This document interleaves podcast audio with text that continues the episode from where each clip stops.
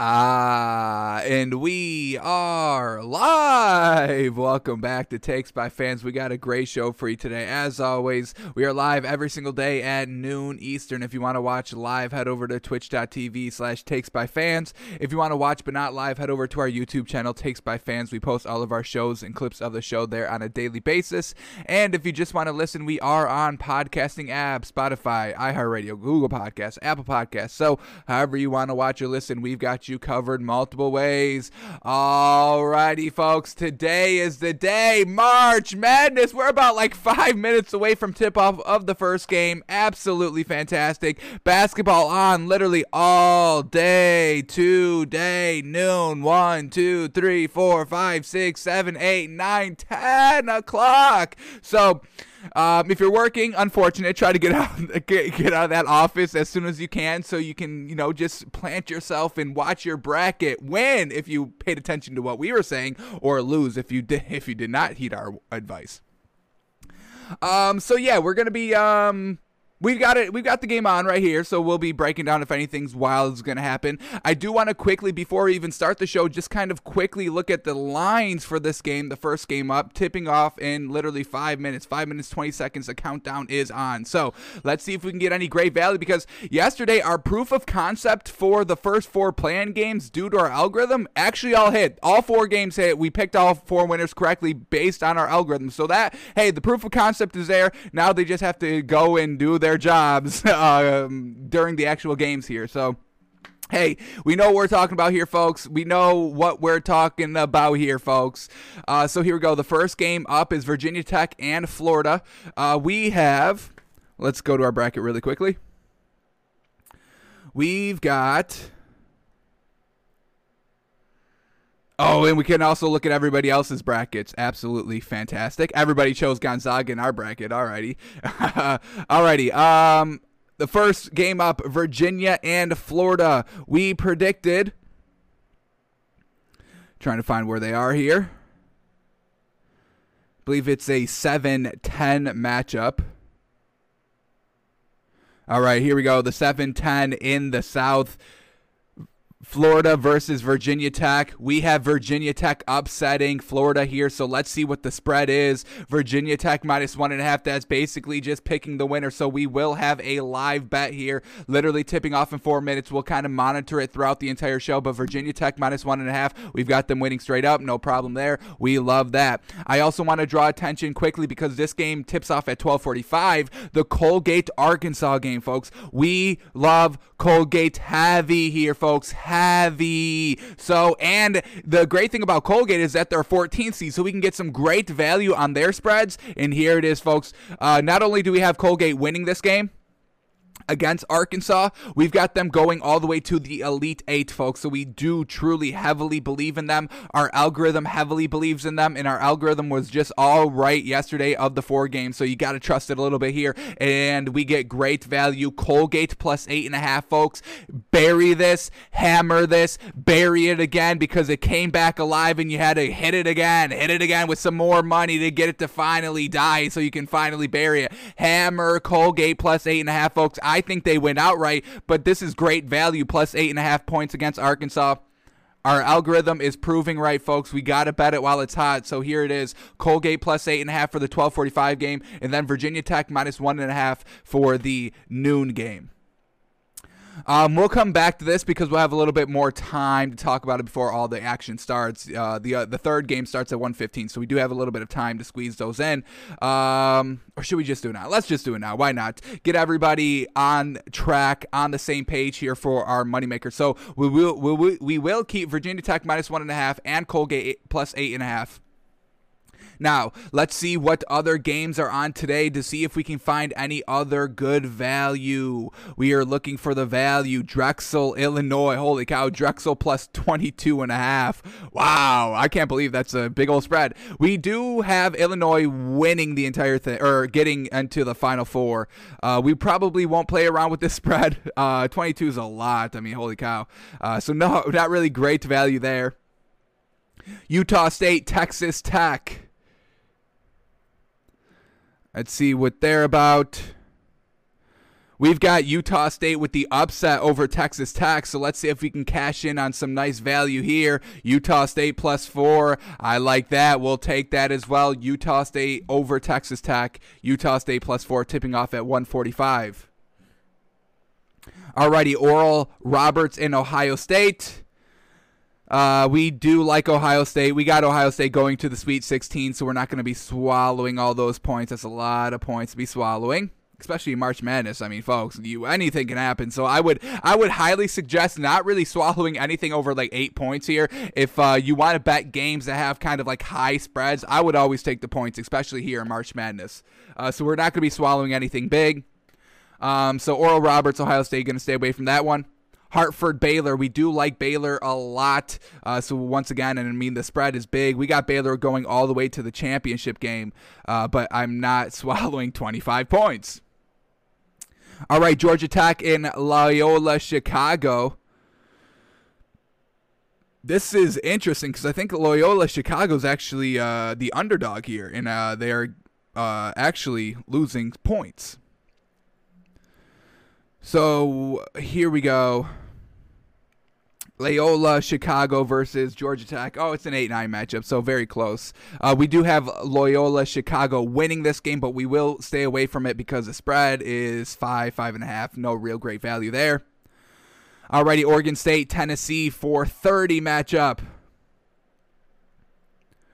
Where's Oregon State at? Let me look at it like this. I might be able to expedite some of this. Here we go. Oregon State, Georgia Tech, Oregon State, Tennessee, we should say. All right, here it is. Okay, that's not what I'm trying to click. Okay.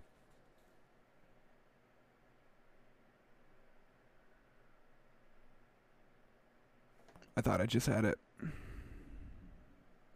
All right, Tennessee, Oregon State. We got uh, Tennessee winning. They are the favorites and they're minus eight and a half, so we will not take that. All right, Liberty, Oklahoma. Ooh, I think we can get something good with Liberty. Do we have Liberty with the upset?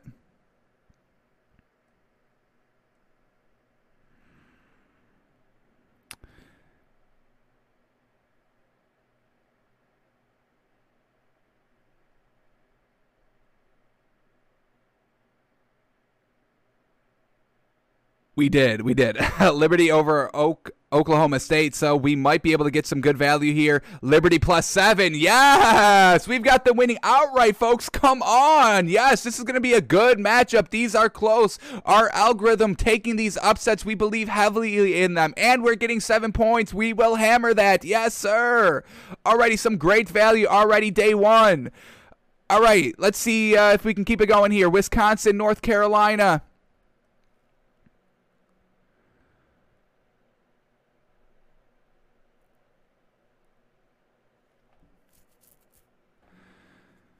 We've got UNC winning, and the spread is close, minus one and a half. So we'll probably stay away from that one. We got great value elsewhere. Uh, Cleveland State, Houston. We love Houston, and it's minus 20. We're not swallowing that. North Texas and Purdue.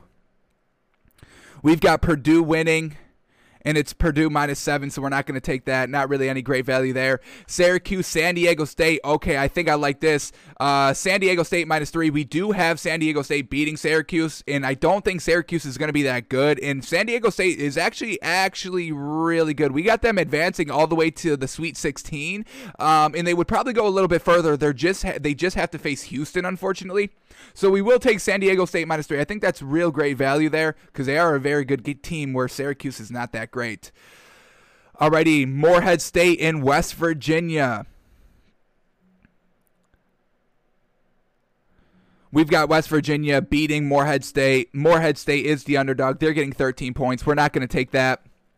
Winthrop and Villanova. There it is. Winthrop plus six and a half. Love that as well. Winthrop is going to upset Villanova today. That is that's a fact, folks. We know this. We are super impressed by Winthrop. We uh, have them going all the way to the Sweet 16. Once again, they would probably go a little bit further. They just unfortunately have to run into Baylor, and Baylor's real good. So we will take Winthrop plus six and a half. So we've got some great value here today. That's the last game of the night, 9:57 tip-off, Winthrop over Villanova. But we got a great uh, one, two, three, four, five team working right now. Officially six team. Can't get that uh, other game in because it's already tipped off. It's uh, two nothing Florida three minutes into the game. um, so we got Virginia Tech minus one and a half. So they better step it up right here. Here it is. Are they going to get their first shot? Oh, easy under the basket. That's easy money right there. Alrighty. So we will be tracking Virginia Tech minus one and a half throughout the show. Colgate plus eight and a half. I think that's the best bet in the night folks. I would just hammer that all day. Utah plus state or Utah State plus four, Liberty plus seven, San Diego State minus three, and Winthrop plus six and a half. All great value. I mean, folks, if you had that 16 parlay going, it's all gonna hit and it's gonna be a lot of money. So, um, We'll see what happens on the first official day of our algorithm, but yesterday, kind of the just the proof of concept, hitting all four of the play-in games. So fantastic. Alrighty, so that's just uh, some business to clean up on March Madness as it begins, as it tips off, because our show will be live throughout March Madness. I mean, we go live noon. Games are tipping off at 12:15, so uh, we'll be able to try to squeeze in our moneymakers of the NCAA tournament right at the beginning of the show. All right, so now that we have all that out of the way, we got all the urgent business out of the way. Let's continue on with the show today. I am gonna try. I don't even know if we're gonna be able to squeeze in. I, I want to still do power rankings in the NBA. It is Friday, and it's our first power ranking after the All Star break, so I do want to try to get that in. I do want to still try to get our MVP topic. So let's just try to go through all this quickly, folks. But there, once again, there's just a lot to talk about. It's free agent period, folks, in the NFL. What more do y'all want from us? So here we go. Let's just start it here. Stories of the day. All right, Patrick Peterson, he is going to Minnesota. Great spot for him. Now, he is kind of aging out of this league. He is getting up here. This is probably going to be his last team. I thought Arizona was going to be his last team. I thought he was going to stay there forever, but uh, um, he is going to the Vi- the Vikings, and we know Mike Zimmer did not like that defense. And this offense is really good. I mean, Kirk Cousins is a serviceable quarterback. Don't get us wrong; he's a game manager quarterback. I don't want to put him above average uh, because above average game manager that's where we put Ryan Tannehill at. Uh, but I want to put him at maybe an average game manager for Kirk Cousins. And then you got um, Adam Thielen and Justin Jefferson. I mean, come on, that's actually great talent. And then you got Dalvin Cook. Come on, don't tell me they should not be winning more games than they should be. So definitely got to shore up their defense a little bit, and they did that with cornerback Patrick Peterson going to Minnesota. Alrighty, Chargers, they sign tight end Jared Cook. Now, this is actually a great kind of weapon for Justin Herbert, a nice catching tight end. He's not tier one catching tight end. Um, he is 6'5, great height there. Uh, he, he's never been a thousand yard tight end receiver.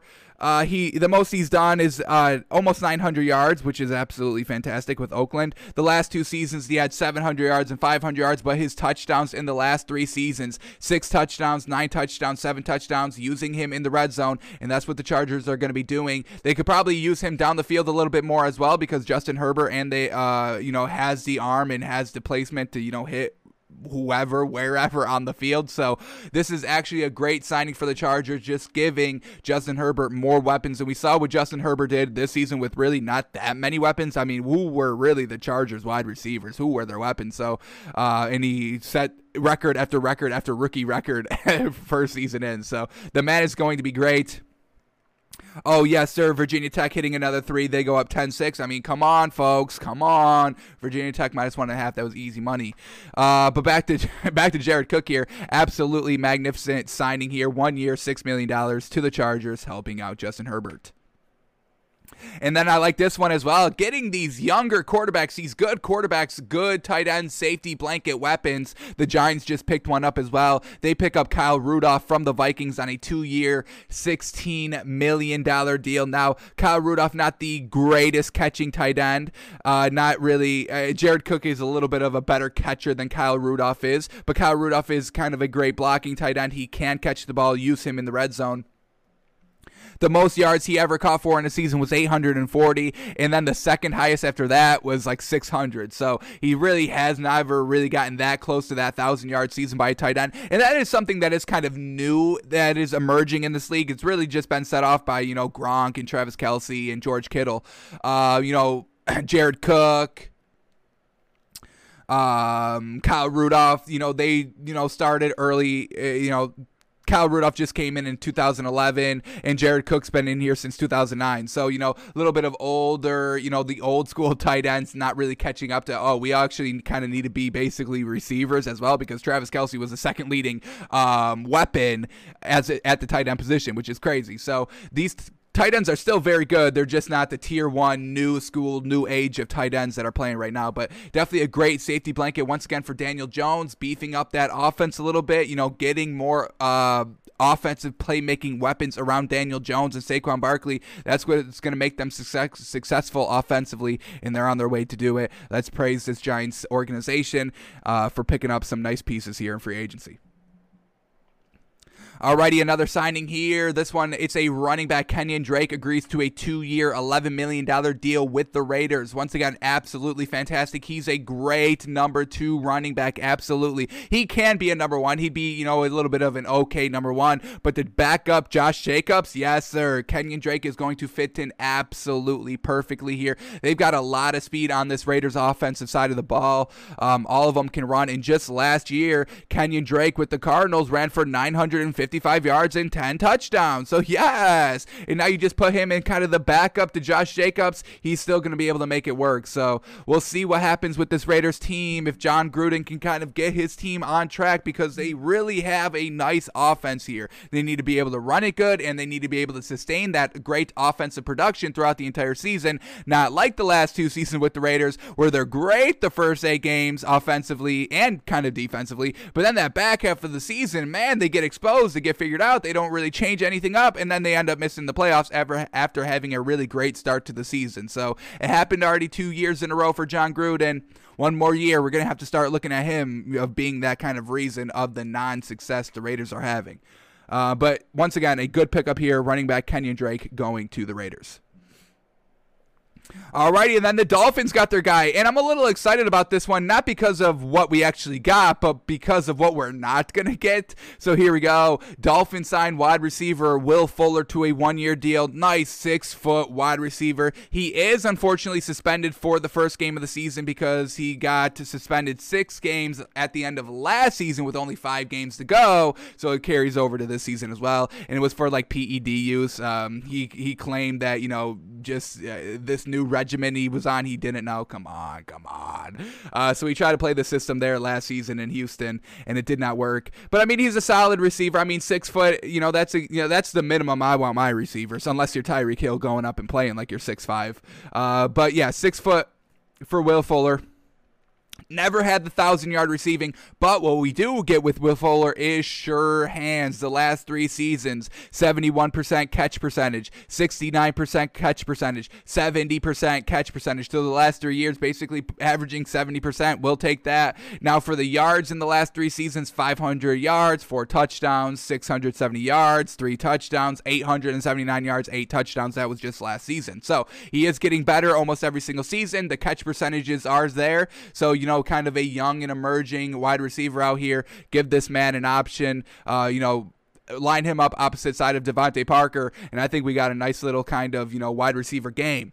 Now, what uh, since we do get Will Fuller, we're probably not going to get Juju Smith-Schuster, and I don't want to knock Juju Smith-Schuster too much, but I mean at some point we really got to kind of take a solid look at Juju Smith-Schuster with the off-field antics and his on-field production to really see is it really worth signing Juju Smith-Schuster. So the fact that we got Will, Will Fuller probably means we don't get Juju, and I'm kind of all right with that. Um, just that off field antics and then dancing on those logos. It's just disrespect. And he's not even doing it. He's just doing it for TikTok. And I mean, like, I get it, you know, go and make revenue other places. I don't mind that. I'm sure he's getting a lot of money off of TikTok endorsements. Uh, but still, at the end of the day, I mean, you're you're hurting your entire team. And I do I really don't want that in the locker room, unfortunately. So Will Fuller to the Dolphins. Um, now, hopefully, we just get a wide receiver in the draft and we're Gucci to go and we're, you know, Super Bowl champions next season, just like that. Easy. Alrighty, Jets news right here. They sign Rams and uh, X Rams and Raiders safety Lamarcus Joyner to a one year deal. Robert Saleh really trying to shore up this defense. They got a nice safety. Now it's Richard Sherman going to go to the Jets. What's the holdup on that? I mean, we know that's where Richard Sherman wants to go, but uh, Robert Saleh knows Richard Sherman is not signing him. That's not the best look, really, especially when he's signing, you know, Lamarcus Joyner, who's good, who's very solid, but you're not going to sign Richard Sherman? Like, what is that? So, not really sure what's going on with that.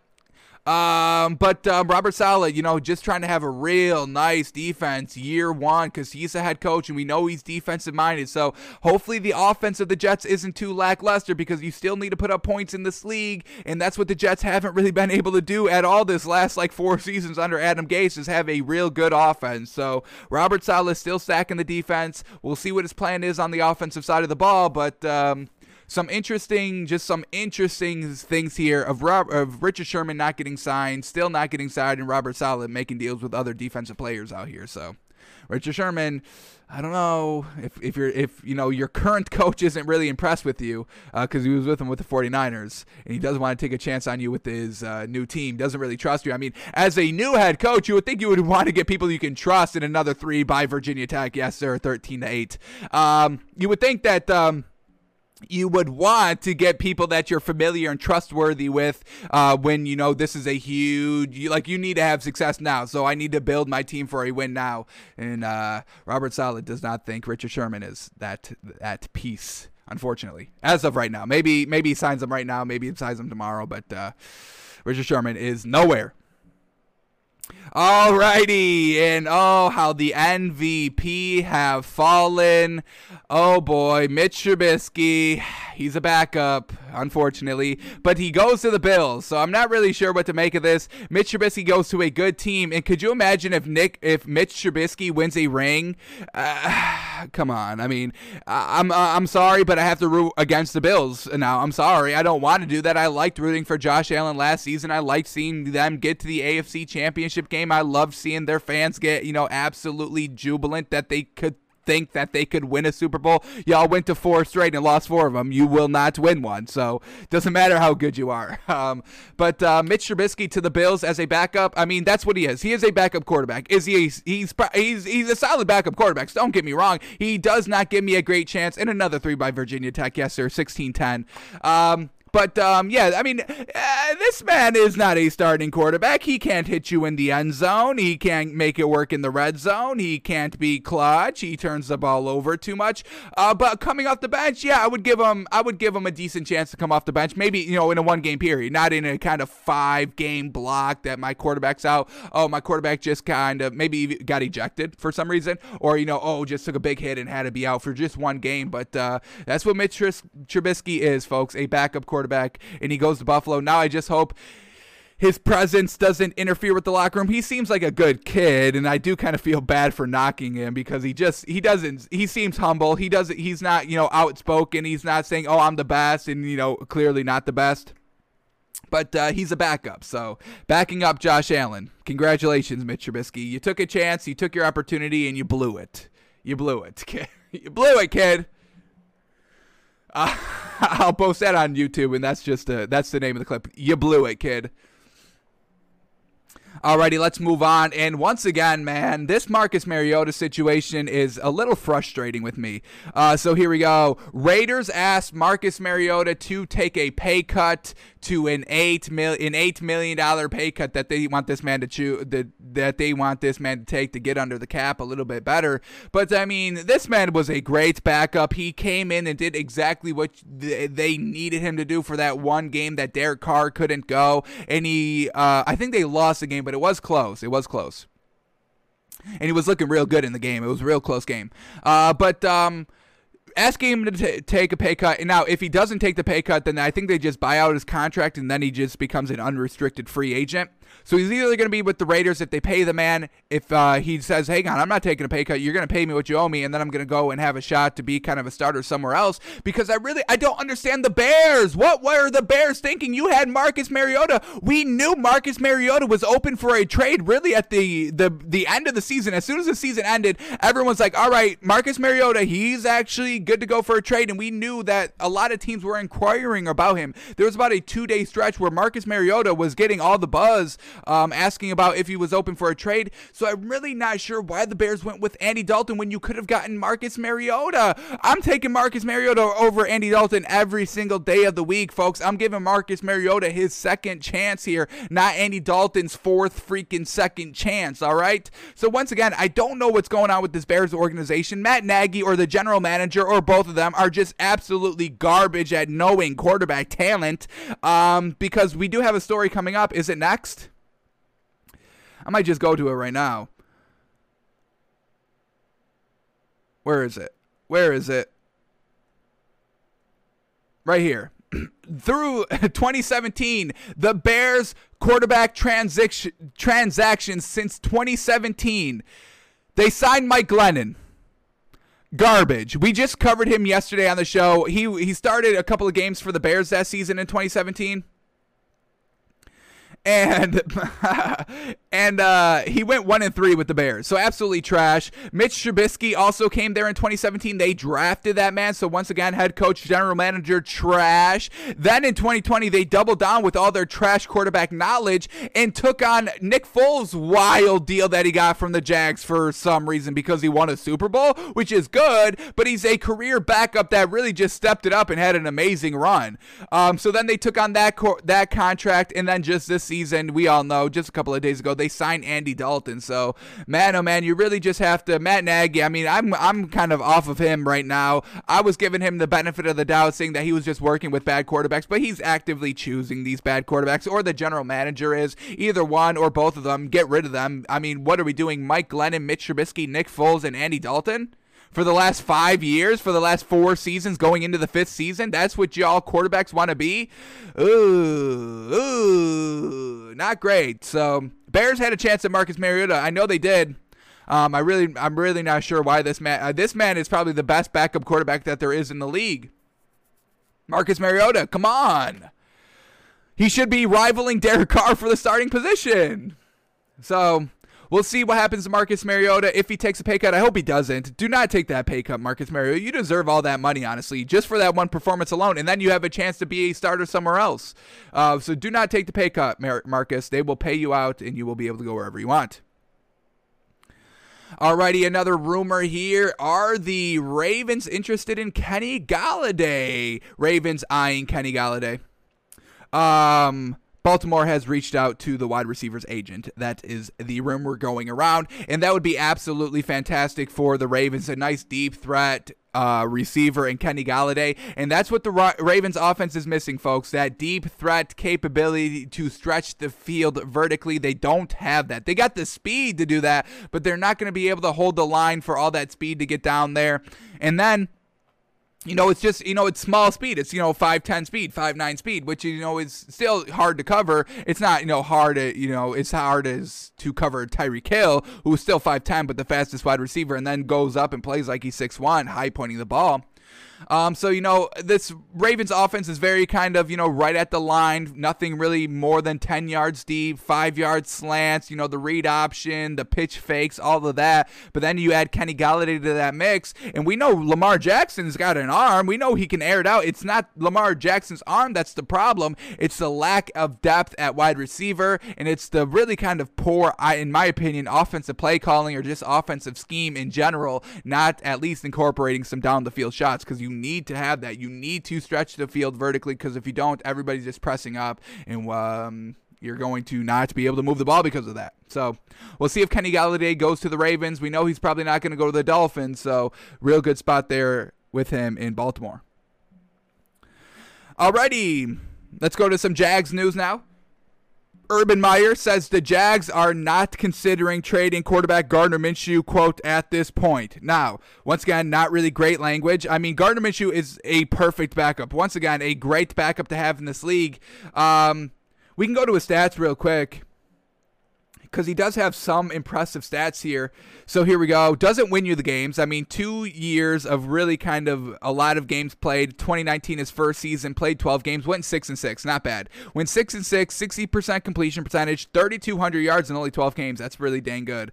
Um, and then uh, 21 touchdowns and six interceptions. The man does not turn the ball over, and that's the best thing about this man.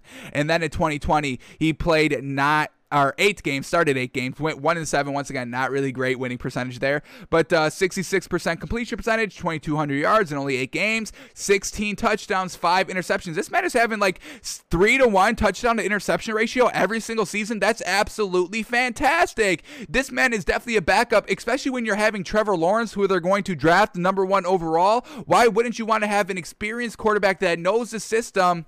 Um, as your backup to kind of help out Trevor Lawrence a little bit, or maybe kind of take those first two games or first four games to get uh, uh, Trevor Lawrence acclimated before you just throw him out there at the beginning of the season. So I would like if Urban Meyer said, "Oh yes, this man is 100% our backup quarterback, absolutely," um, but we just kind of get you know we uh, you know at this point right now we're not considering uh, trading him. But uh, another three from Virginia Tech, yes sir, 19 to 11 now. Uh, I mean, that's what that was one of our algorithm points, folks. The three point percent shooting. We need that great shooting in the tournament, and we're getting it right now. Love it. Um, but Gardner Minshew not considered getting traded at this point, and I think that's the right decision by Urban Meyer.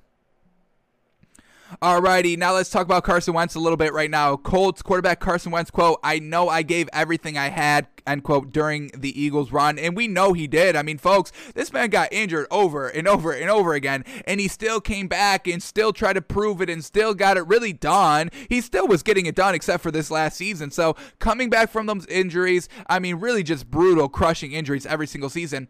And uh, he just comes back harder, better than ever, better than before, goes out, plays his heart out, and then he gets cut by the Eagles, unfortunately. But um, we knew Carson Wentz is a fighter we really know that he did give everything. I mean, to work back from an injury, I mean, uh, Andrew Luck got injured once and said, Yeah, I'm done. I'm freaking done. Not just with this team, I'm done with this entire game. I'm done. I'm done. I'm done. I'm not getting hit anymore. But Carson Wentz, yeah, I get hit. I'm out for the season. We lose. Um, I'm out for the season, the next season, because I got hit. And then the backup quarterback wins. And then I'm out for the next season as well. So Carson Wentz here, really true competitor, true fighter, knows what perseverance is. So that's why I think no doubt he'll have great success here in Indianapolis. And then we get a quote by Jim Irsay yesterday. Jim Irsay sees, quote, a golden era of Colts football coming to Indy now that Carson Wentz is there. So now we get owner and management that actually believes and trusts in Carson Wentz, uh, where he really didn't have that with the Eagles. We knew, I mean, they put up a statue of Nick Foles after the Super Bowl, really not giving a lot of credit to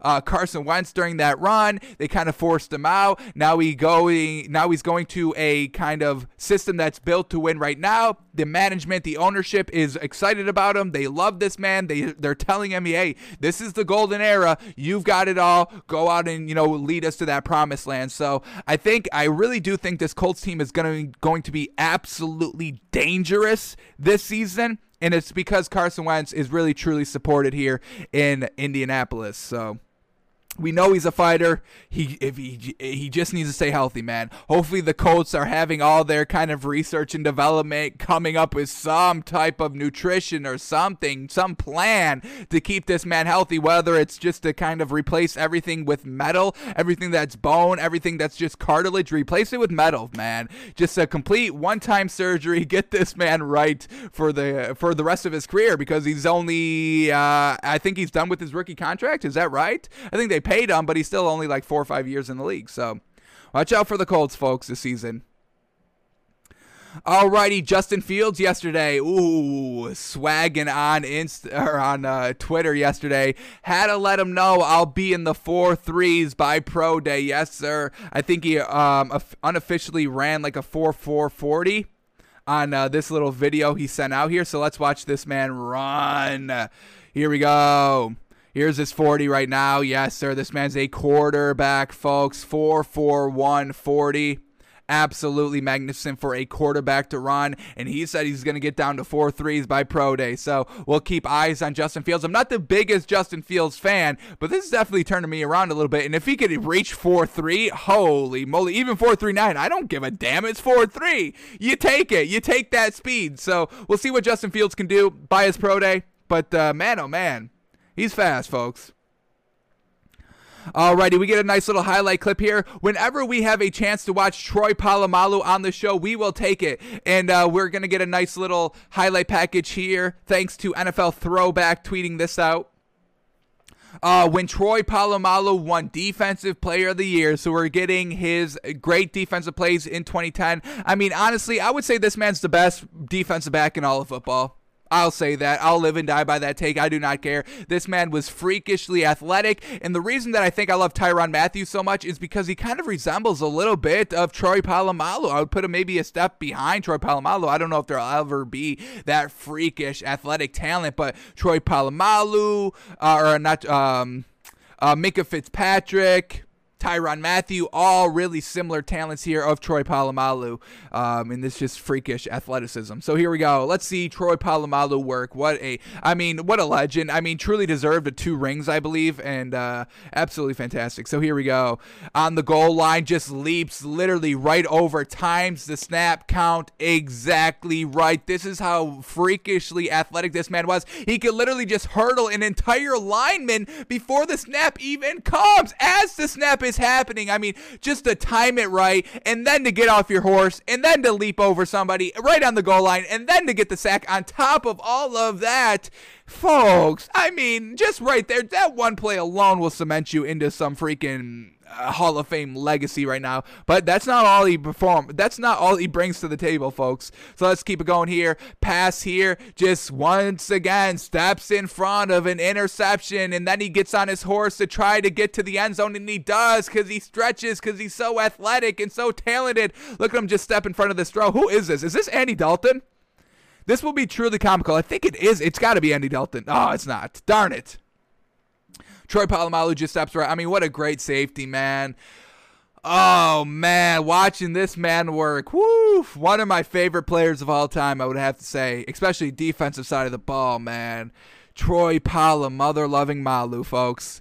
Alrighty, in the red zone now, tip ball and then diving at the one yard line to make the pick. Yes, sir. I mean, just wherever he is on the field, if he leaps, you know something's about to go down. Either he's leaping over the line, he's leaping to make the pick, he's leaping to make a big old tackle. Hopefully, we get some big hits because this man was throwing some shoulders around in the league as well.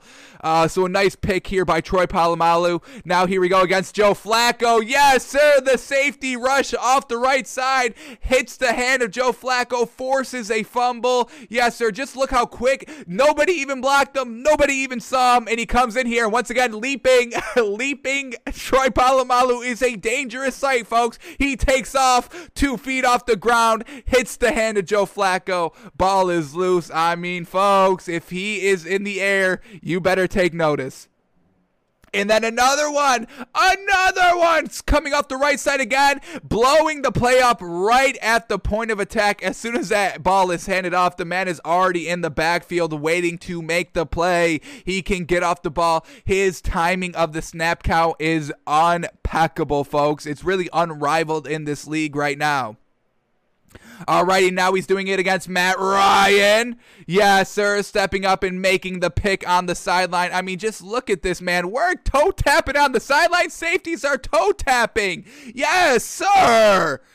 Okay, here we go. Once again, just diving in front of the ball. This man knows he's reading the eyes the entire time. Just his natural instincts of where the ball is going to go and knowing the route combinations. I mean, look at this, folks. The man hasn't even thrown this ball yet, and he's already making his way towards that receiver over there. Right here, the ball barely wasn't even thrown yet, and he was just watching the eyes the entire time. I mean, there's really no, there's no better than that. Now, that was a shitty throw. Don't get me wrong, but still, he he's able to read it and recognize it and be in that right place at the right time to pick off the ball. Man, oh man. All right, against the Browns now. Browns going, throwing the ball a little bit deep, and the receiver just to handle it. And once again, being in the right place at the right time to make that interception. Look at the concentration. This is a safety doing this, folks. You play defense because you can't catch the ball. And he has the concentration just to go. And once again, full extension for that interception. Man, oh man. What a talent out here. And that's not all the best that we've seen from this man. This is just one season when he won Defensive Player of the Year. And that's just some of the highlights. So, man, oh man, I love me some Troy Polamalu, honestly, folks. Truly great. What a talent. Man, whew, fantastic. Alrighty, we'll finish up with some basketball stories now, and this is, um, you know, it's funny, but it's not funny. Um, it's funny because it's disrespectful. it's funny because it's disrespectful.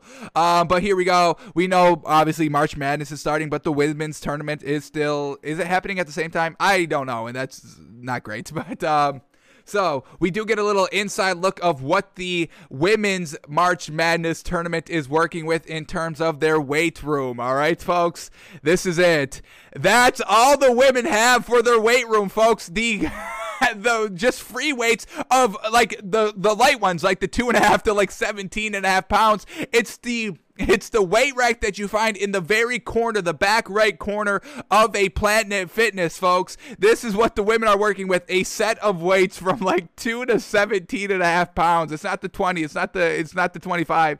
It's a it's a comically small weightlifting set.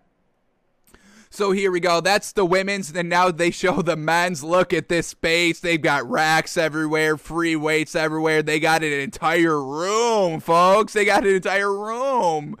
And then the NCAA came out and said, "Oh, the reason it's nothing discriminatory that we did that with the women's. It's just we had no room." And then this player goes and exposes that right here saying that this is their court. So they got this is where the women practice. That's their weight room, and then they've got this uh, totally whole unused space that's basically almost the same exact size as the men's weight room that we just saw. So all this unused space there for the women, truly disrespectful. And we just saw this with the bubble in the WNBA in the NBA last season, where the men were getting all these nice meals, and the women were literally living in like a, a murder hostel where they they had to pay for their own laundry uh, that was coin operated. And then we saw that for their meals, it was like cheese on bread and the bread wasn't white or wheat it was some kind of weird mixture of both that did not look any appetizing at all so once again the women getting a little disrespected here um it's just truly unfortunate i mean i, I you really it's it's a tough it's tough because the only reason that a lot of all right let's break it down just like this i mean the reason why men get paid a lot of money for sports is because they bring in revenue they can sell advertisements i mean uh, all the sports that you know uh, the majority of everybody watches is really men's nfl men's basketball um, and I'm not saying women's sports isn't great, folks. I'm not getting, I'm not saying that. I'm just saying a lot of people watch men's sports that sells advertisements. That means the owners of those teams can sell more advertisements, make more revenue, pay their players more money. I mean, that's that's how it breaks down. Where the women, they're not marketed enough, so nobody really knows what I don't know when their sports are on, folks. I follow ESPN, I follow all of that. I don't follow the WNBA, but I follow those major kind of sports networks, and they don't tell me when the women's games are on. They do it like once a month. Hey, this is what we got going on for the entire month. And if I miss that tweet, I missed the tweet and I don't know it. So part of the problem is advertising. Problem part of the, problem is marketing. The other part is just pure disrespect and, you know, just blatant disrespect. So it is truly unfortunate. Once again, I mean, the women getting the short end of the stick here in sports. Um, I mean, if you're even looking into the story, I mean, you see a lot of comments that, you know, women's sports are an inferior product. And I don't want to 100% agree with that. But when we just look at the sheer performance of men and women's sports, I mean, men's sports is more electrifying. Now, women's do have sports that they are better than men at. I mean, um, uh, women's basketball is not as exciting as men's basketball. I'll say that. It's not as exciting. Does it mean it's inferior? No. It just means it's not exciting. Nobody's dunking in the WNBA. So I get emphatic dunks in the NBA. And so I'm not try- I'm not knocking women's sports at all. They do they they do deserve to get do be playing. Um, they do deserve to kind of get the same respect that men do. Um, you know, women's tennis I think is a, is a bigger bigger market than men's tennis. I don't know that for sure. I don't even really watch tennis. Um, I just know Serena I think is a more of a recognizable athlete than maybe Roger Federer, maybe. Um, but yeah, I mean that's the state of it. It's unfortunate, but you really just have to look at the top of where what the money is right now. If women want to have the same respect and recognition that men do in sports, first of all, you need to get somebody on that marketing team, and then somebody and then somebody else needs to you know start selling advertisements to these big players, seeing that you can generate revenue, so the owners can make money that pass it on. I mean, folks, I mean, you think the NFL owners and the NBA owners are paying people all this money in losing money? No, no, no, they're making money off the advertisements. Advertisements is the only thing that matters in this world. If you can sell advertisements, you're going to make money, folks. That's that's the bottom line. Um, but there's really, especially in the NCAA, when they're not even getting paid yet, there's no reason why they should be having this disparity in their own weight room. I can't believe it. Um, so yeah, that's that, folks. That is the NCAA women's tournament. Not great. Not great. Not even equal. Not even closely. It's really not even close. If you can watch the video, if you're watching the video here, if you're just listening to it, it's comical. It's comical the difference there. Disrespectfully comical.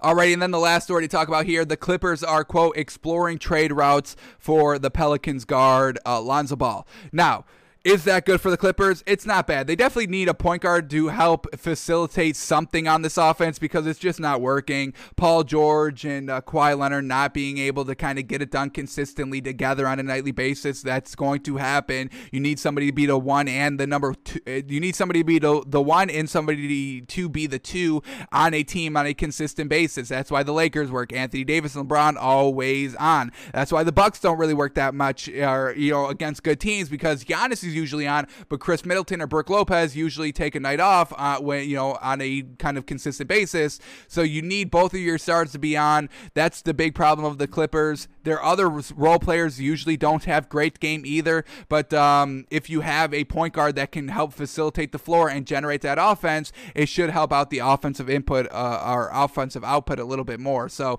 Clippers trying to make a run of Lonzo. I don't think the Pelicans get rid of him um, because the Pelicans kind of need him on the team, and the Clippers really don't have anything to really offer head to head straight up.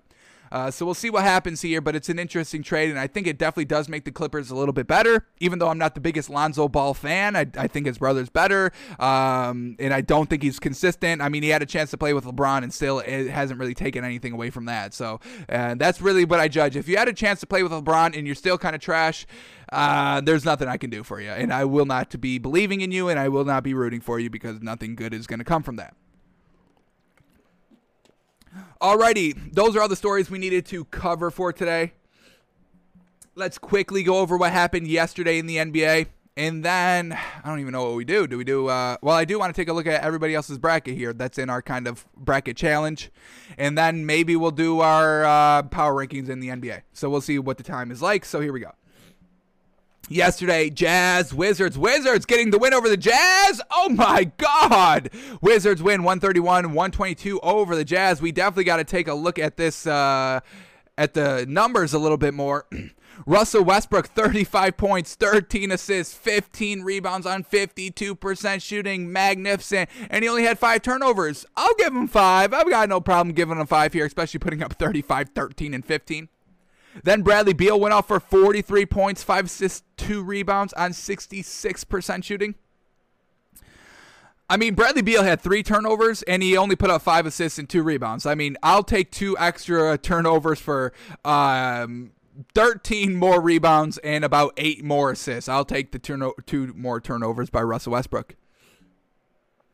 All right, look at this. Davis Bertans barely even played, and they still were able to put up 133 points, 131 points. Fantastic. So we get Rui Hachimura, 12.7 rebounds.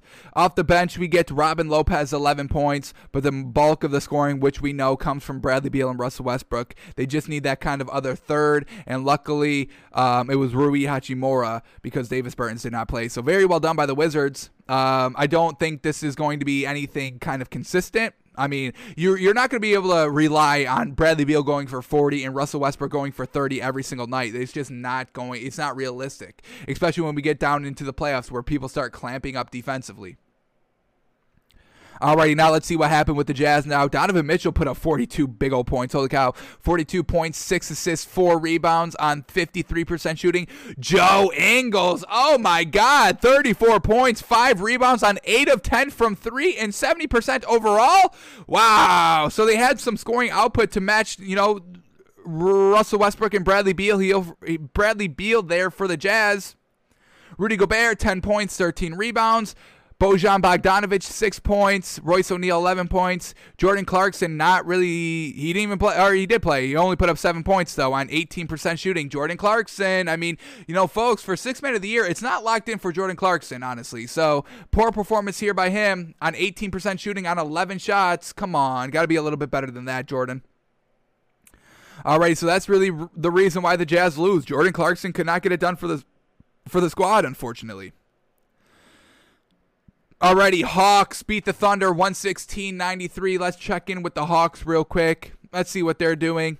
I mean, their seventh straight win here, absolutely fantastic. Trae Young, 23 points, 9 assists, 6 rebounds. Kevin Huerter putting up 10 points, 6 rebounds. Clint Capela, 8 points, 8 rebounds, still gets it done. John Collins, absolutely fantastic. 19 points. They def- and he shot 72%. Absolutely wild. But um, that's what they need on this team. They need Trae Young, Clint Capela, and John Collins all to be really consistent. We've seen Trae Young and Clint Capela be consistent. We do need John Collins to step it up a little bit more. And we got some great bench contribution. Usually it's been Danilo Gallinari these last couple of games, but it's Bogdan Bogdanovic here. 23 points, 6 rebounds off the bench fantastic. Danilo Gallinari still had eight points and nine rebounds, so I will give him I will give him that. And Rondo with uh, eight points and four rebounds in 18 minutes off the bench. So very well done by this Hawks team. Love it.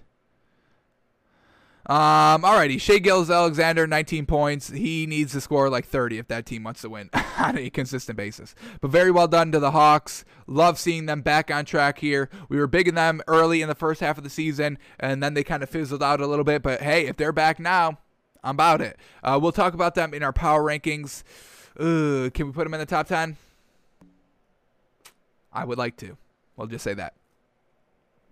Alrighty, now we get the Knicks and the Magic. And the Knicks, I mean, they win, which is good, and we wanted them to win, but it was a close win. Not great. You can't be having close games and lose against the Nets and the 76ers and then come and, you know, win a close game against the Magic, too, because that's not really showing me that you're that great in general. But let's see what's going on with the Knicks here. Julius Randle, 18 points, 17 assists, 10 rebounds, triple double for the man. Fantastic. RJ Barrett, 17 points, 9 rebounds. Alec Burks in the starting four, or in the starting three, 21 points, 10 rebounds. Great night by him. Nerlens Noel, though, at the five, 2 points, 2 rebounds. Not great. And Frank Ntilikina, 13 points, 2 rebounds. So Immanuel Quickley did not play this game, and they still were able to get the win. Um, Derrick Rose did not play this game, and they still were able to get the win. And Reggie Bullock puts up 20 points off the bench. So very well done. Some key players being out here. Some key guards, some key starting guards. I mean, Derrick Rose was starting, then he got injured, and then Immanuel Quickley got it uh, elevated to that starting guard, and now he's not playing. Um, so hey, they still made it work, so we'll give it up for them. So maybe this close win against the Magic isn't that bad yeah, after all. Um, and then we look at what uh, Aaron Gordon and Vucevic both had. Vucevic, 17 points and 16 rebounds. Pretty good night. Eric Gordon, 17 points, 7 assists, and 5 rebounds. So, not bad. We'll see. I don't know if they can really work together. I mean, you know, without Aaron Gordon, Vucevic was putting up, you know, 25 plus points a game. Obviously, that's going to come down with Aaron Gordon because he's going to demand the ball a little bit more. Uh, but we'll see what's going on with this Magic team. Still, really not anything great. We'll see if Aaron Gordon could even keep playing games back to back. I mean, the last time he played a game, he was out for like the next three. So we'll see what happens. Alrighty, Minnesota Timberwolves and the Suns, and the Suns lose against the Timberwolves. Not really great here. The Suns team, after this All Star break, has kind of been fizzling a little bit. Not really as good as they have been. So, um, Chris Paul, 17 points, 5 assists. Devin Booker, 35 points, 6 assists, fantastic. DeAndre Ayton, 14.7 rebounds. Jae Crowder, 7.7 rebounds. And Malik Bridges, uh, Mikal Bridges, 17 points, 8 assists. Fantastic there. Not great scoring from their bench. Langston Galloway, 10 points off the bench. Dario Saric put up eight points. Cameron Payne only put up three. So that bench scoring from the Suns really let them down here where uh, Anthony Edwards has been putting up an absolute tear recently. We got to start respecting this man a little bit more. We wanted this man to be a little bit more consistent for this Timberwolves team to start winning games, and hey, he's been consistent here for the last like three, four, five games. So we definitely got to give it up to Anthony Edwards here. 42 big old points, three assists, seven rebounds on 48% shooting. Not bad when you're taking 31 shots. And then Karl-Anthony Towns also had 41 points, eight assists, and 10 rebounds on 62% shooting from the field. So absolutely wonderful wonderful job. We know that Karl-Anthony Towns and Anthony Edwards, they need to be kind of the Zach LaVine and Coby White of the Bulls. Uh, they need to be the Russell Westbrook, Bradley Beal of the Wizards, and you know they've been doing it a little bit here, and that's why I want to say, are they on a two-game winning streak, or am I bugging? They are on one game winning streak. All right, they've they they're three and seven in their last ten, so they have kind of been winning, kind of. I mean, consistently for them. I mean, they've only got ten wins all season, so you know, three and seven in their last ten, that's pretty damn good for them. So they're starting to get back on track here. If D'Angelo Russell can get a little healthy, don't know what his timetable is on his return, but if you can get him back and you know run the big three of you know Anthony Edwards, Karl-Anthony Towns, D. Low, we're talking about a solid starting squad here. Alrighty, Blazers and Pelicans. Blazers back on track here, getting a nice old win. We'll see what Dame Della Bill did. Um, 36 points, no assists. Ooh, that's uncharacteristic. They barely had any assists. Nobody was assisting. They had 11 assists total. Oh my god, that's trash. 11 assists total between everybody on that Blazers team. Um, all right, no ball movement there last night for the Blazers. Uh, but the Damian Lillard, 36 points, six rebounds on 54% shooting. Uh, CJ McCollum, 11 points. Enes Kanter, 16 points. Robert Covington, 10 points. Derrick Jones Jr., 8 points. So we do get kind of official comp- confirmation. We haven't really said it yet, but uh, CJ McCollum goes back to the two, and Gary Trent Jr. goes back to the bench. Um, so, you know, that gives them a little bit more depth. depth. Um, and I do want to report we are at halftime with Virginia Tech in Florida, and Virginia Tech is up 33 to 27, folks. So Virginia Tech minus one and a half, looking real good so far. Fantastic. Um, alrighty, but back to um, Gary Trent Jr. So we get him off the bench. He didn't have a great night. Only put up three points on nine percent shooting on 11 shots. So absolutely trash. So Gary Trent Jr. is really to have to kind of figure out how to start scoring the ball off the bench like he was doing in the starting lineup when McCollum was out. So we will have to kind of track his progress. But we do get Carmelo Anthony 15 solid points off the bench. I mean, we're rocking Gary Trent Jr. Carmelo Anthony off the bench. I'm about it, man. This is what we're talking about. Now you get Jusuf Nurkic back, and now we running uh, Carmelo Anthony, Gary Trent Jr., either Enes Kanter off the bench. I mean, that's what we're talking about. That's the Blazers team we want to see in the playoffs. So hopefully they can all get healthy before then because that's going to be a solid squad, folks. Solid, deep squad, truly. Already, the Pelicans lose again. No surprise there. They can't close out games. Uh, they're young. They don't have that great of a closing coach as well. So another loss here. Lonzo Ball, 15 points, 8 assists. Three of 11 from three. Mm, got to cut that out.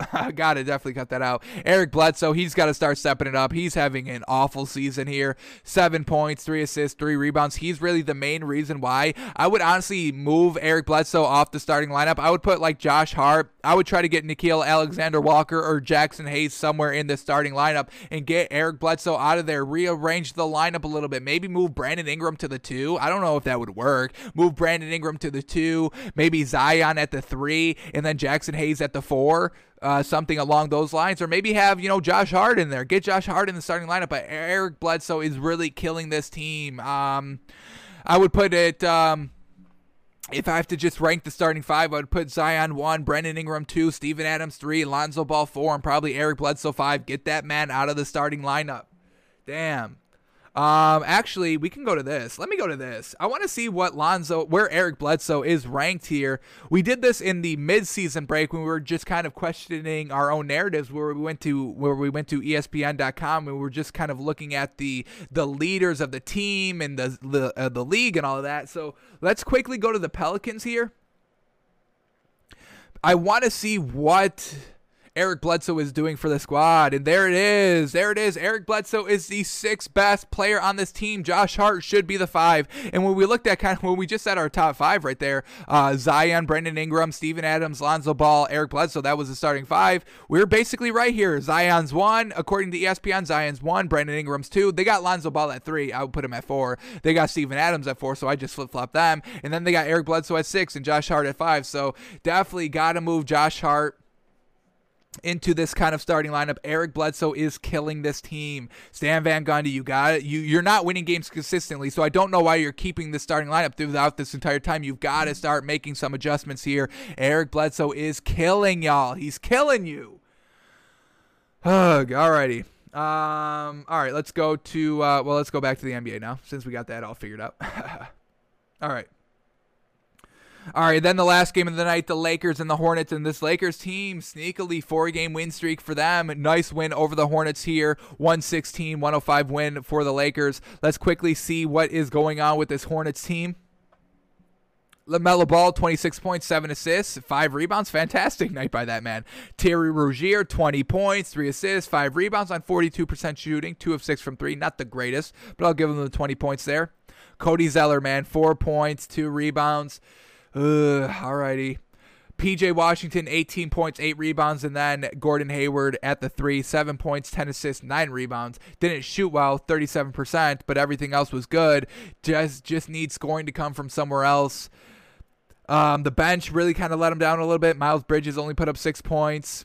Bismack Biyombo put up 7, and Devonte Graham put up 12. Malik Monk putting up none on 4 shots. Alrighty. Alrighty. Gotta get a better big here, man. Gotta do a little bit better than Cody Zeller, man. If they get a great big, uh, gotta. I want to see them make a splash by the trade deadline so freaking bad, and I think it's approaching. I want to say in the next like week and a half, two weeks. So if the Hornets can get a great big, man, if they get Andre Drummond, it's a wrap. It's a wrap. but uh, man, Cody Zeller, four points, two rebounds. Damn it. All right, and then the Lakers very quickly. LeBron, Mother Loving James, 37 points, four of nine from three. Not bad, honestly. Once again, he's out of that three point shooting streak that he was on.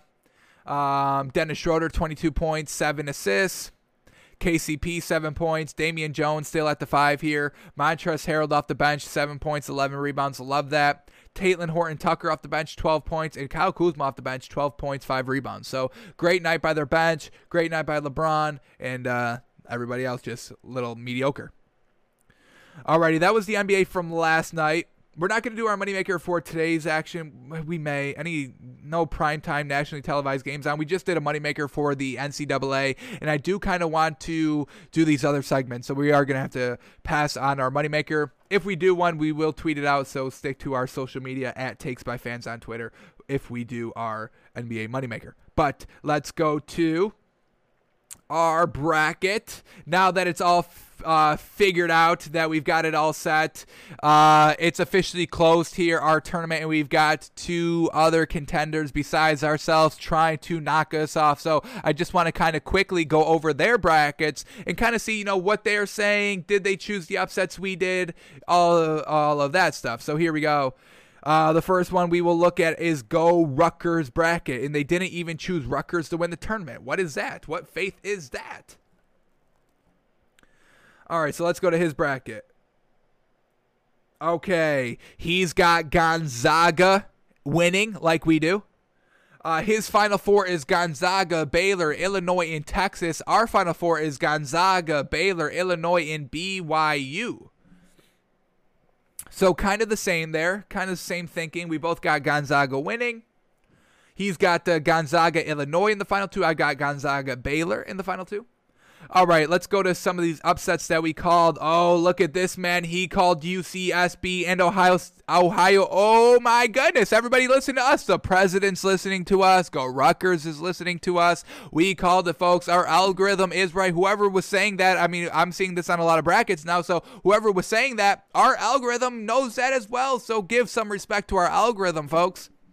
Um, all right, so he calls those two upsets, and then he has USCB beating Ohio like we have. Alrighty. Ooh, I like this upset he's got. He's got Drake beating USC, and what a double down. Drake just won last night by one point, and this man doubles down and says he's going to beat USC and get to the uh, the second round. So love that kind of confidence that Go Rutgers has in Drake. Perfect there. Fantastic.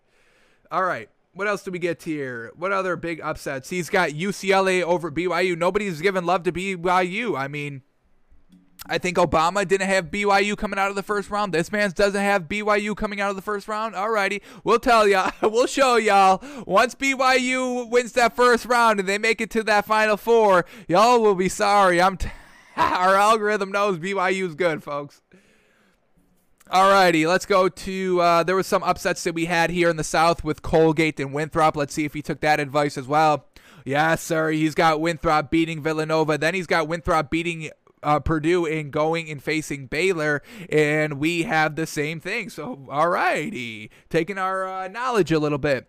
Now let's look at Colgate because we love Colgate heavy. We're getting them all the way to the Elite Eight, folks. Here it is, our Colgate pick going up against Baylor in the Elite Eight, just losing slightly, slightly.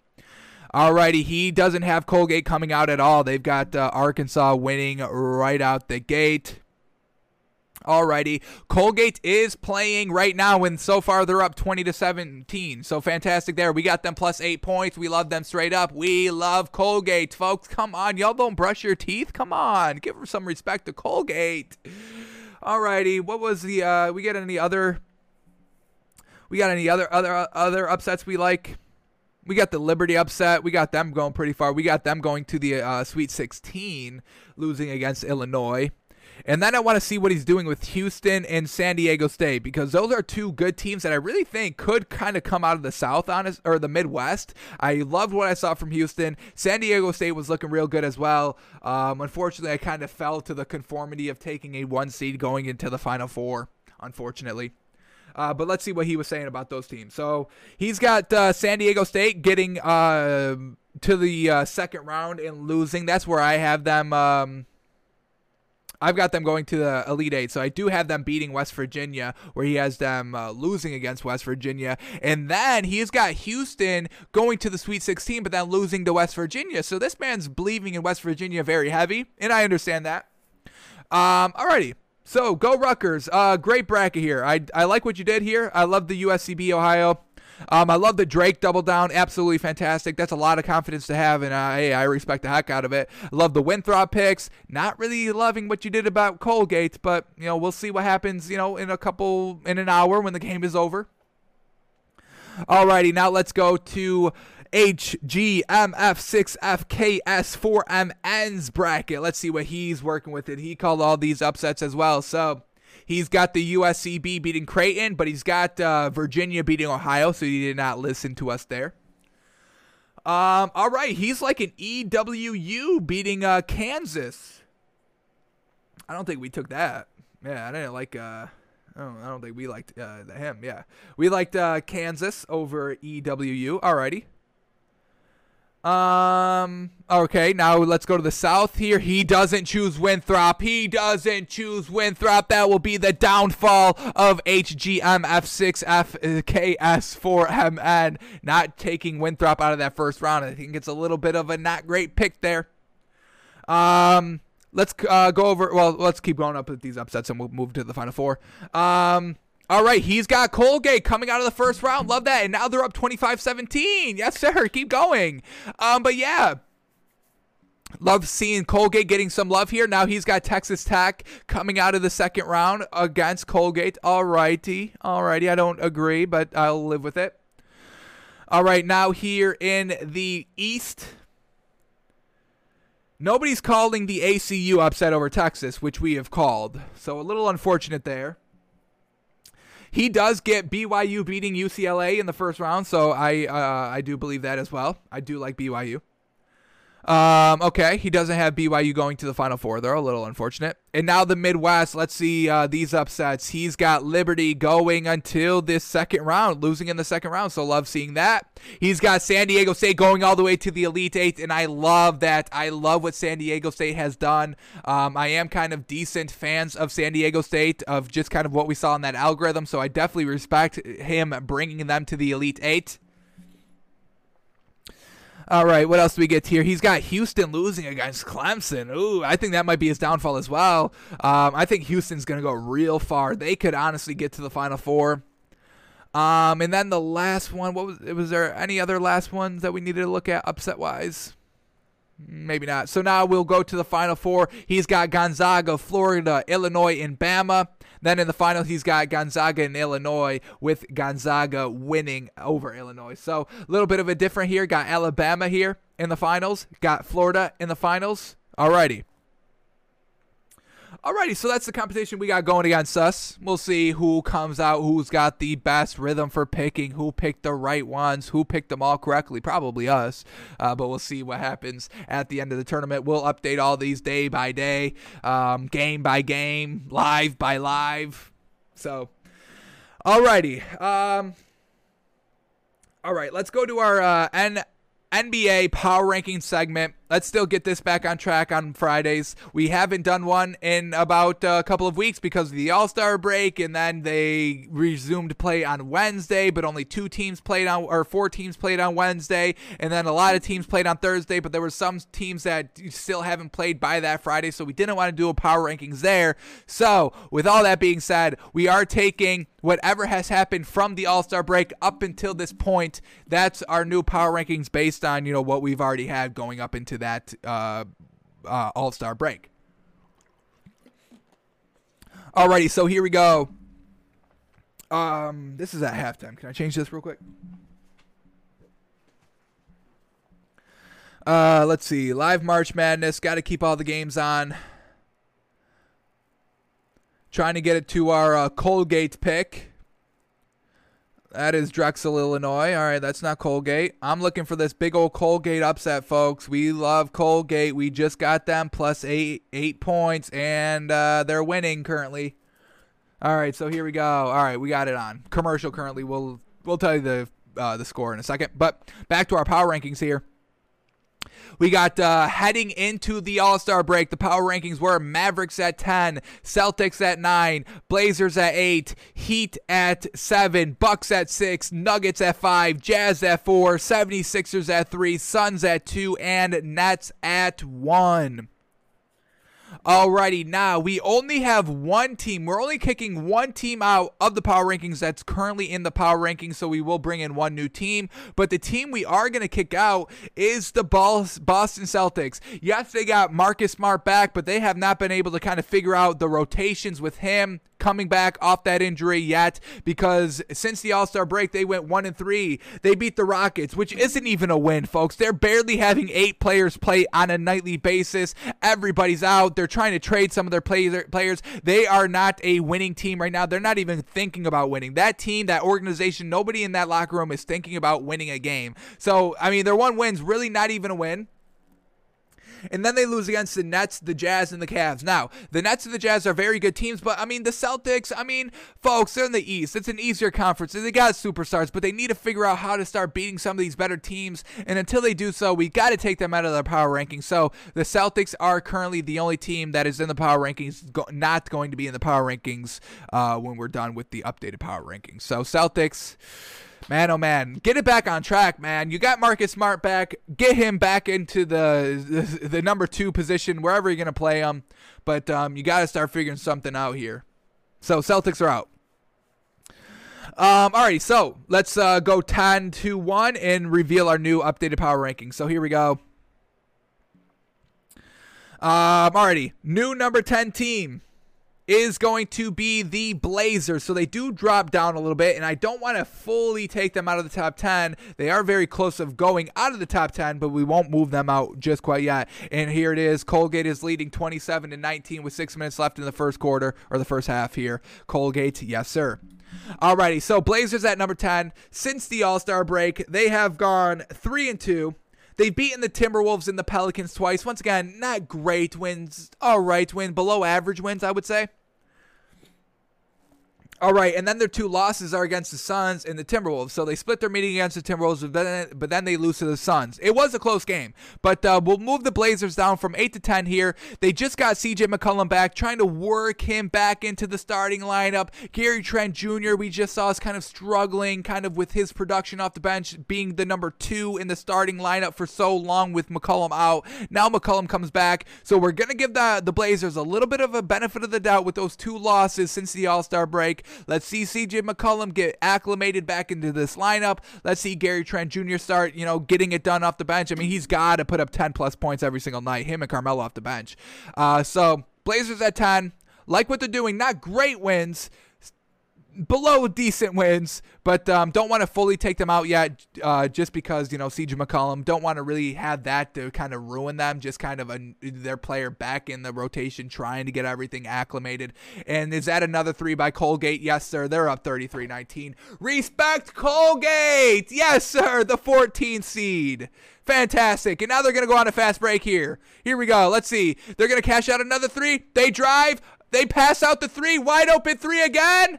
Oh, they missed it this time. Darn it. All right. Well, let's get back to this. We'll we'll shut this off for a little bit. But um, Blazers at 10. All righty.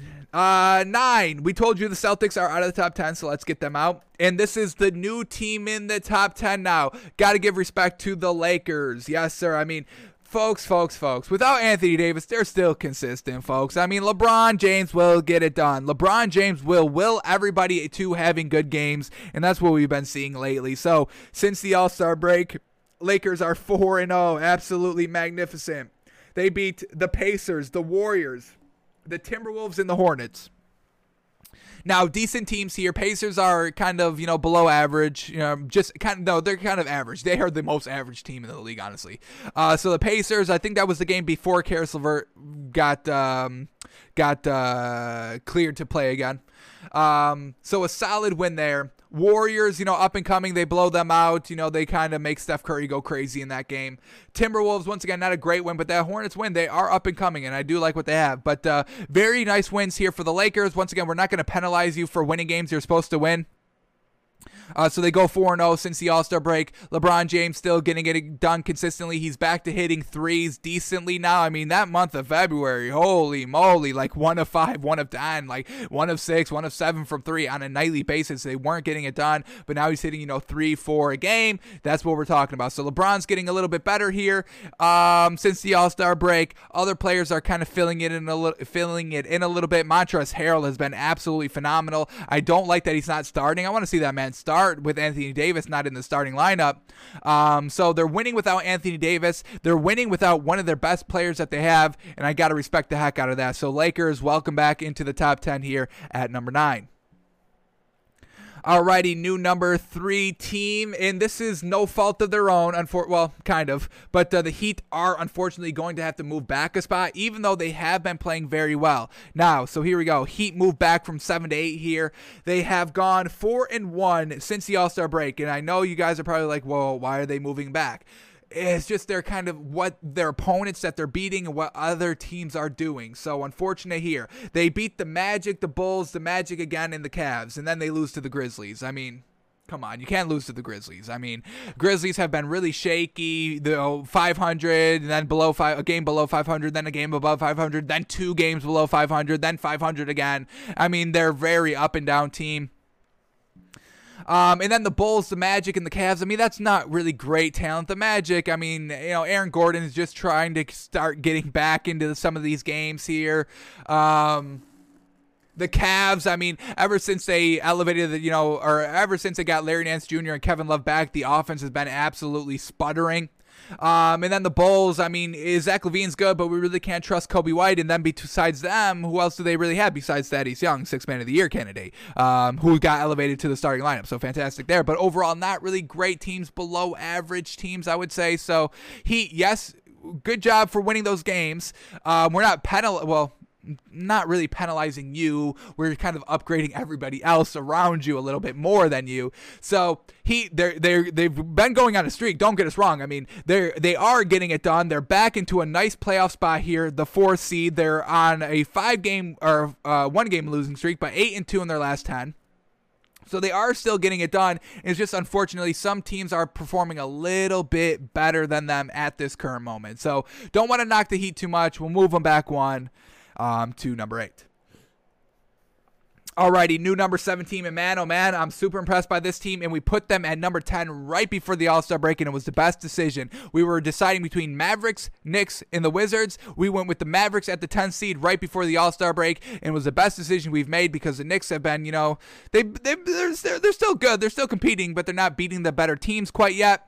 And uh, the Wizards, uh, they just went and beat the Jazz last night. Fantastic, but they're super up and down. It's really, I mean, they really, it all depends on what Bradley Beal and Russell Westbrook do on a nightly basis.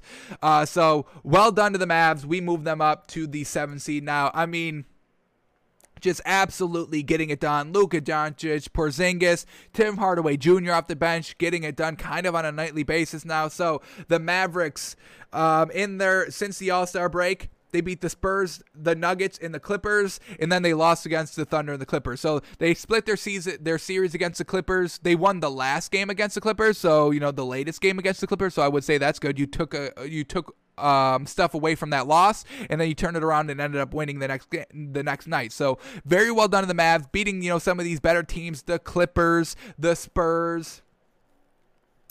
Um, and um, the Nuggets, I mean, a great team in the Nuggets. Losing against the Thunder, not great. And then losing against the Clippers, like we said, I mean, if you're splitting season series, back to back series, you're beating these better teams, you know, that's what we're talking about. So, very well done for the Mavs. I mean, they've been going on an absolute tear recently. Now they still have a lot of work to do. You know, seven and three in their last ten, and they're you know they're only number eight in the in the West because they've kind of got out to a very very slow start. So watch for this Mavericks team to start kind of start climbing a little bit more. But uh, they they're making a real great adjustment, kind of the week before the All Star break, carrying it over here to kind of the week after the All Star break. So we'll see if they can keep it up. Definitely impressed with what they're doing. We'll uh, put them at number seven. Alrighty, new number six team, no longer the Bucks, and we are going to have to move back the Jazz a little bit. I don't know, man. They got to a really hot start, and maybe like the the week and a half before the All Star break, they started to flounder a little bit, and now after the All Star break, they're once again kind of floundering a little bit. So they played four games since the All Star break, went two and two, beat the Rockets. I mean, that's not a win. I can't even count that as a win. That is a non factor team you're going against. I mean, you have a 0% chance of losing against the Rockets. I mean, that's not a team. That's, I don't even know what that is. It's just some scrubs thrown together. Um, so, Rockets are absolutely trash. So they beat the Rockets and they beat the Celtics. Once again, not really great wins there. Celtics, mm, meh, meh. Uh, we just moved them out of the top 10. So that's not even a top 10 win right there. And then their two losses against were the Wizards and the Warriors. Oh my goodness. You cannot be losing against the Wizards. I don't care who you are. You cannot lose against the Wizards. Um, and then the Warriors, they just kind of caught them at the wrong time, I believe. I believe that was the game was that the game before or after the Lakers where Steph Curry was pissed at everybody? Uh, but either way, I mean, Jazz they have way too much talent to be losing to kind of these inferior teams. Um, uh, Jordan Clarkson, we just saw him not get it done against the Wizards last night. I mean, everybody in the starting lineup kind of got it done. But the thing about Rudy Gobert, and he is good, but really he's not like joking. He's not going to provide the 25 points a game. I mean, he's going to put up 12 to 15, and that's really it. And that's not a knock on him. He's still great out there. He brings the defense and the rebounding. But when we're looking at points, we know Jamal. Um, Donovan Mitchell, he can go for some, but he's kind of light on some other nights. So, Jazz, they are good. They are a good team, but man, some of these losses here, and I just feel like they've kind of lost their magic, their allure a little bit, and they've kind of been floundering ever since that point when they were winning and kind of, you know, on like um, were they on like a 20 game winning streak uh, or something like that where they were like there was a 20 game stretch where they were just going wild like their record was just wild during that 20 game stretch but i feel like ever since that stretch has faded they've kind of like oh we we are beatable. We're not kind of you know an unbeatable team here. So i think they've kind of lost that magic a little bit i think everybody's kind of taken their play down just to peg a little bit here. Uh, so they're still a good team. They've got the talent, they got the roster, they got the depth, they got the bench. I mean, that's the one thing. They've got the players, but they all need to start playing a little bit more better here, especially Jordan Clarkson off the bench. I mean, you know, he's a six man of the year candidate and maybe the front runner, but um, these last couple of games here, not really getting it done uh, on a consistent basis. So we do have to j- move the Jazz back a little bit here. Alrighty, new number five team. Got to give it up for this team, the Bucks. Now they're not looking great in these wins, but they're finding ways to win. So we got to give them credit here. So three and zero oh in uh, since the All Star break, beating the the Knicks, the Wizards twice, or so four and. Oh. Uh, the Knicks, the Wizards twice, and the 76ers just beat the 76ers without Joel Embiid, which shouldn't be that great of a win. But once again, we're not going to penalize you for doing what you're supposed to do. And also, they kind of came back. I mean, they were getting beat all game. Uh, Giannis wasn't being clutch at the free throw line in, late in that fourth quarter. They win it in overtime. I'll give them a win there. So very well done for the Bucks for winning games. Now we see Khris Middleton not always stepping it up as the true number two during some of these games here since the All Star break. So he's got to get it done. They've kind of been squeaking out some wins here, some close wins. Got to see the three be a little bit better. Got to start seeing some of these other kind of key pieces. Now, they did just get Jrue Holiday back, I think, right before the All Star break. So he's kind of made a decent impact. But once again, I mean, we need Khris Middleton to really start to step it up. Donte DiVincenzo's got to be a lot more consistent. I'm seeing flaky games from him. Same thing with Brook Lopez. And if they can get the three point shooting back on track, this Bucks team can be good. But it's like good for one game and then just abysmal in other games. And nobody's really ever clutch here. But uh, I got to give him credit for four straight wins here after the All Star break, getting the job done, beating the 76ers. I get like like I said, I get it. It was without Joel Embiid Embiid, but still at the end of the day, you still have Ben Simmons down there. You still have Tobias Harris. You still have Dwight Howard, who's doing pretty dang good over there. So, uh, Bucks at five. We'll see what they do. Not super sold on them. I'm not betting them consistently, but um, you know they've been winning some of these games here, so we will reward that. Alrighty, new number four team. We are going to go the Denver Nuggets, and they have been looking pretty dang good here since the All Star break. Alrighty, so they are three and one in their last uh, four games since the All Star break. They beaten the Grizzlies, the Pacers, and the Wizards, and lost to the Mavericks. Now the Mavericks is not a great loss unfortunately. But um, I mean, they've got the pieces: Jokic, Murray, and Michael Porter Jr. And plus, they just got Paul Millsap back on. You know, good rotations back at the four. Michael Porter Jr. back at the three is making it work. So very well done for the Nuggets here, able to move up a little bit. I think I, I, I just trust them a little bit more than the Bucks. That's why we're moving them up. Um, I think I trust them a little bit more right now than the Jazz, and we know the Nuggets are the Jazz true kryptonite, so that's why we had them above them here. Um, but very well done. Some solid wins there. The Grizzlies, the Pacers, those are solid wins. Uh, the Mavericks, I mean, definitely got to start beating that team, but uh, we know they are up and coming, so we're not going to penalize the Nuggets too much. Um, so yeah, I mean, really, it's just uh, Michael Porter Jr. is having absolutely phenomenal success on this team these last kind of the week before the All Star break, and then continuing it here, moving from the four to the three, still having that same kind of production. In Jokic, I mean, he's handling every opponent that they bring to him. So for the Nuggets, we move them up to four. I think this is the highest they've been. Hopefully they can keep it up. A great team all around, decently deep as well. Um, but we'll see if they can kind of keep it up here. So Nuggets at four. Alrighty, top three now. Uh, the new number three team, unfortunately, takes a little bit of a step back here. Is the Suns now? They've kind of lost their little bit of magic as well. Um, I felt like you know right before the All Star break, they felt like they were invincible. Then you know since the All Star break, they went uh, two and two in their last four games. So they have beaten the Blazers and the Grizzlies, but then lost against the Pacers and the Timberwolves. So really not decent teams to beat. Grizzlies and the Blazers really kind of, you know, above average teams, solid teams. So some decent wins there, but then they'll lose against the Pacers and the Timberwolves, teams that they really shouldn't be losing against. But at the end of the day, the starting lineup is absolutely fantastic. Chris Paul, Devin Booker, DeAndre Ayton, Jae Crowder. Um, forgetting who they run at the three doesn't really make a difference. um, but their bench needs to start stepping it up, and that's what was so good about the Suns team, like kind of leading up into the All Star break when they went on that big run and secured that number two seed in the West right before the All Star break, was that their bench was getting it done. Dario Saric and Cameron Payne and Cameron Johnson all having really kind of great nights on a nightly basis that were helping out the starters a little bit because we don't have to question the Sun starters. That's not that's everything is solid there kind of on a nightly basis, but that bench needs to be a little bit better. So we're gonna drop the Suns back a little bit, but um, I mean Chris Paul and Devin Booker are still getting it done with DeAndre Ayton, so they're usually winning all the games just because of their starting lineup. But if they can get their bench involved a little bit more, we're talking about a real, real dangerous team. So Suns will take a little bit of a step back this week. And then the 76ers, we are going to move them up to this number two seed right here. Um, and so let's just tell you what they've been doing since the All Star break. They are uh, four and one, if you could believe that. Uh, they beat the Bulls, the Wizards, the Spurs, and the Knicks, and then the loss against the Bucks. Now, those aren't great wins. Bulls, Wizards, Spurs, Kings, or Kings, or did I say Knicks? Mm, can't read my own handwriting, unfortunately. Um, that looks like uh, that looks like the Knicks to me. So yeah, the Knicks. Uh, so not really great wins. Not you know you know the Clippers or the Lakers or the Jazz or the Bucks or the Mavericks or anything like that.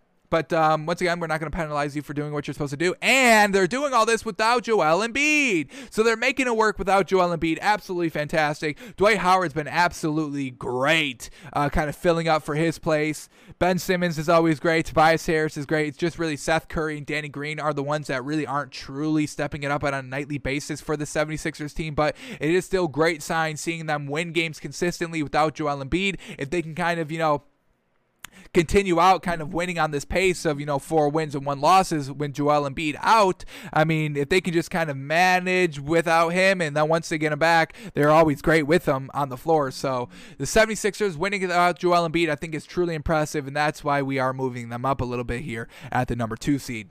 And then the Nets will stay the number one seed, 4 and 0 since the All Star break, beating the Pistons, the Knicks, the Celtics, and the Raptors.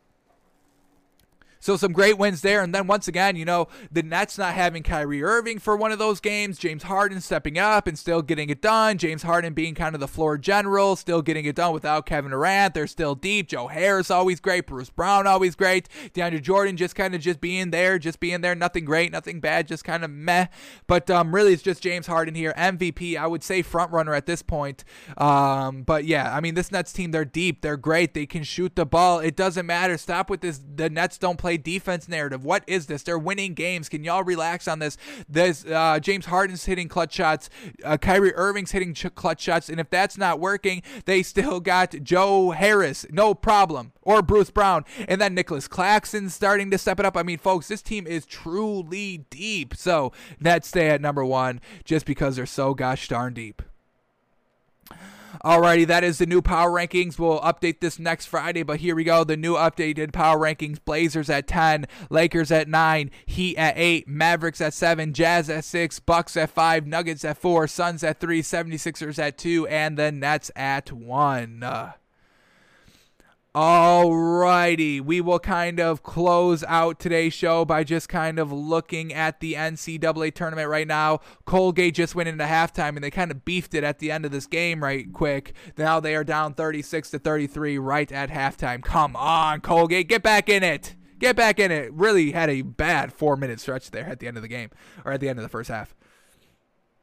Alrighty, but here we go. Let's get everything kind of back on track here before we go. Uh, for the games of the March Madness that are on right now, Virginia Tech currently has the lead 42 36 over Florida. Once again, one of our picks of Virginia Tech minus one and a half. Colgate is getting seven. They are down three at the half, 33 to 36.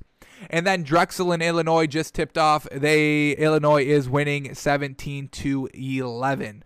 Um, that was a big old spread. I think it was what 15 to 20 points that we stayed away from. Alrighty, folks. Well, March Madness is underway. We will get you, you know, updated, you know, on that on a daily basis here at Takes by Fans. We're watching games live. We'll talk through the games. We'll talk through our brackets, through our challenges brackets, all that throughout the week, and you know whenever March Madness ends. So um, now, since we're all caught up on March Madness, let's see if we get any breaking news. All right, Adam Schefter. Here's the interesting part on Steelers wide receiver Juju Smith Schuster, one year deal. Oh, so he's going with Pittsburgh. I didn't think it was going to leave. Juju Smith Schuster. I thought he was going to stay one more year. We said that. Woo. I mean, if Big Ben was coming back, I really didn't think Juju would leave either. So they're going to run it back one more year here. Good thing he's not a Dolphin. I will just say that. Wow. So, okay. So, other teams had some offers on Juju Smith-Schuster. KC, the Chiefs offered him 8 million, the Steelers offered him 8 million, and the Ravens offered him 9 million, and he still went with the Steelers. Wow. Yeah, I mean, I think he likes Mike Tomlin. I think he likes Big Ben. I think that conversation between uh, Mike Tomlin and Juju Smith-Schuster right at the end of the season about that whole TikTok thing, I think uh, that must have went over pretty decently if he's still there.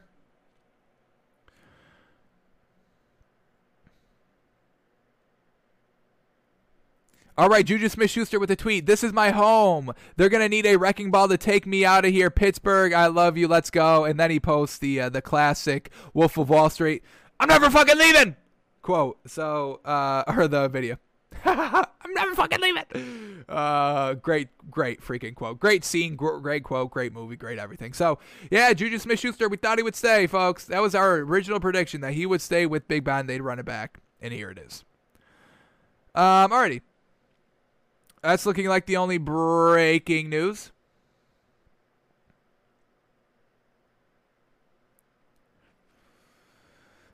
Um, alrighty, well, we're gonna get out of here. We're gonna finish watching March Madness for the entire day. Hopefully, our bracket stays intact. Hopefully, our uh, algorithm is proving that it works. Since uh, you know, hey, I mean, like we said, the proof of, proof of concept is there with uh with with the uh, the play-in games from yesterday. Alrighty, folks, we're out of here. Thanks for tuning in. Thanks for listening, and we'll see you tomorrow. We'll see you tomorrow.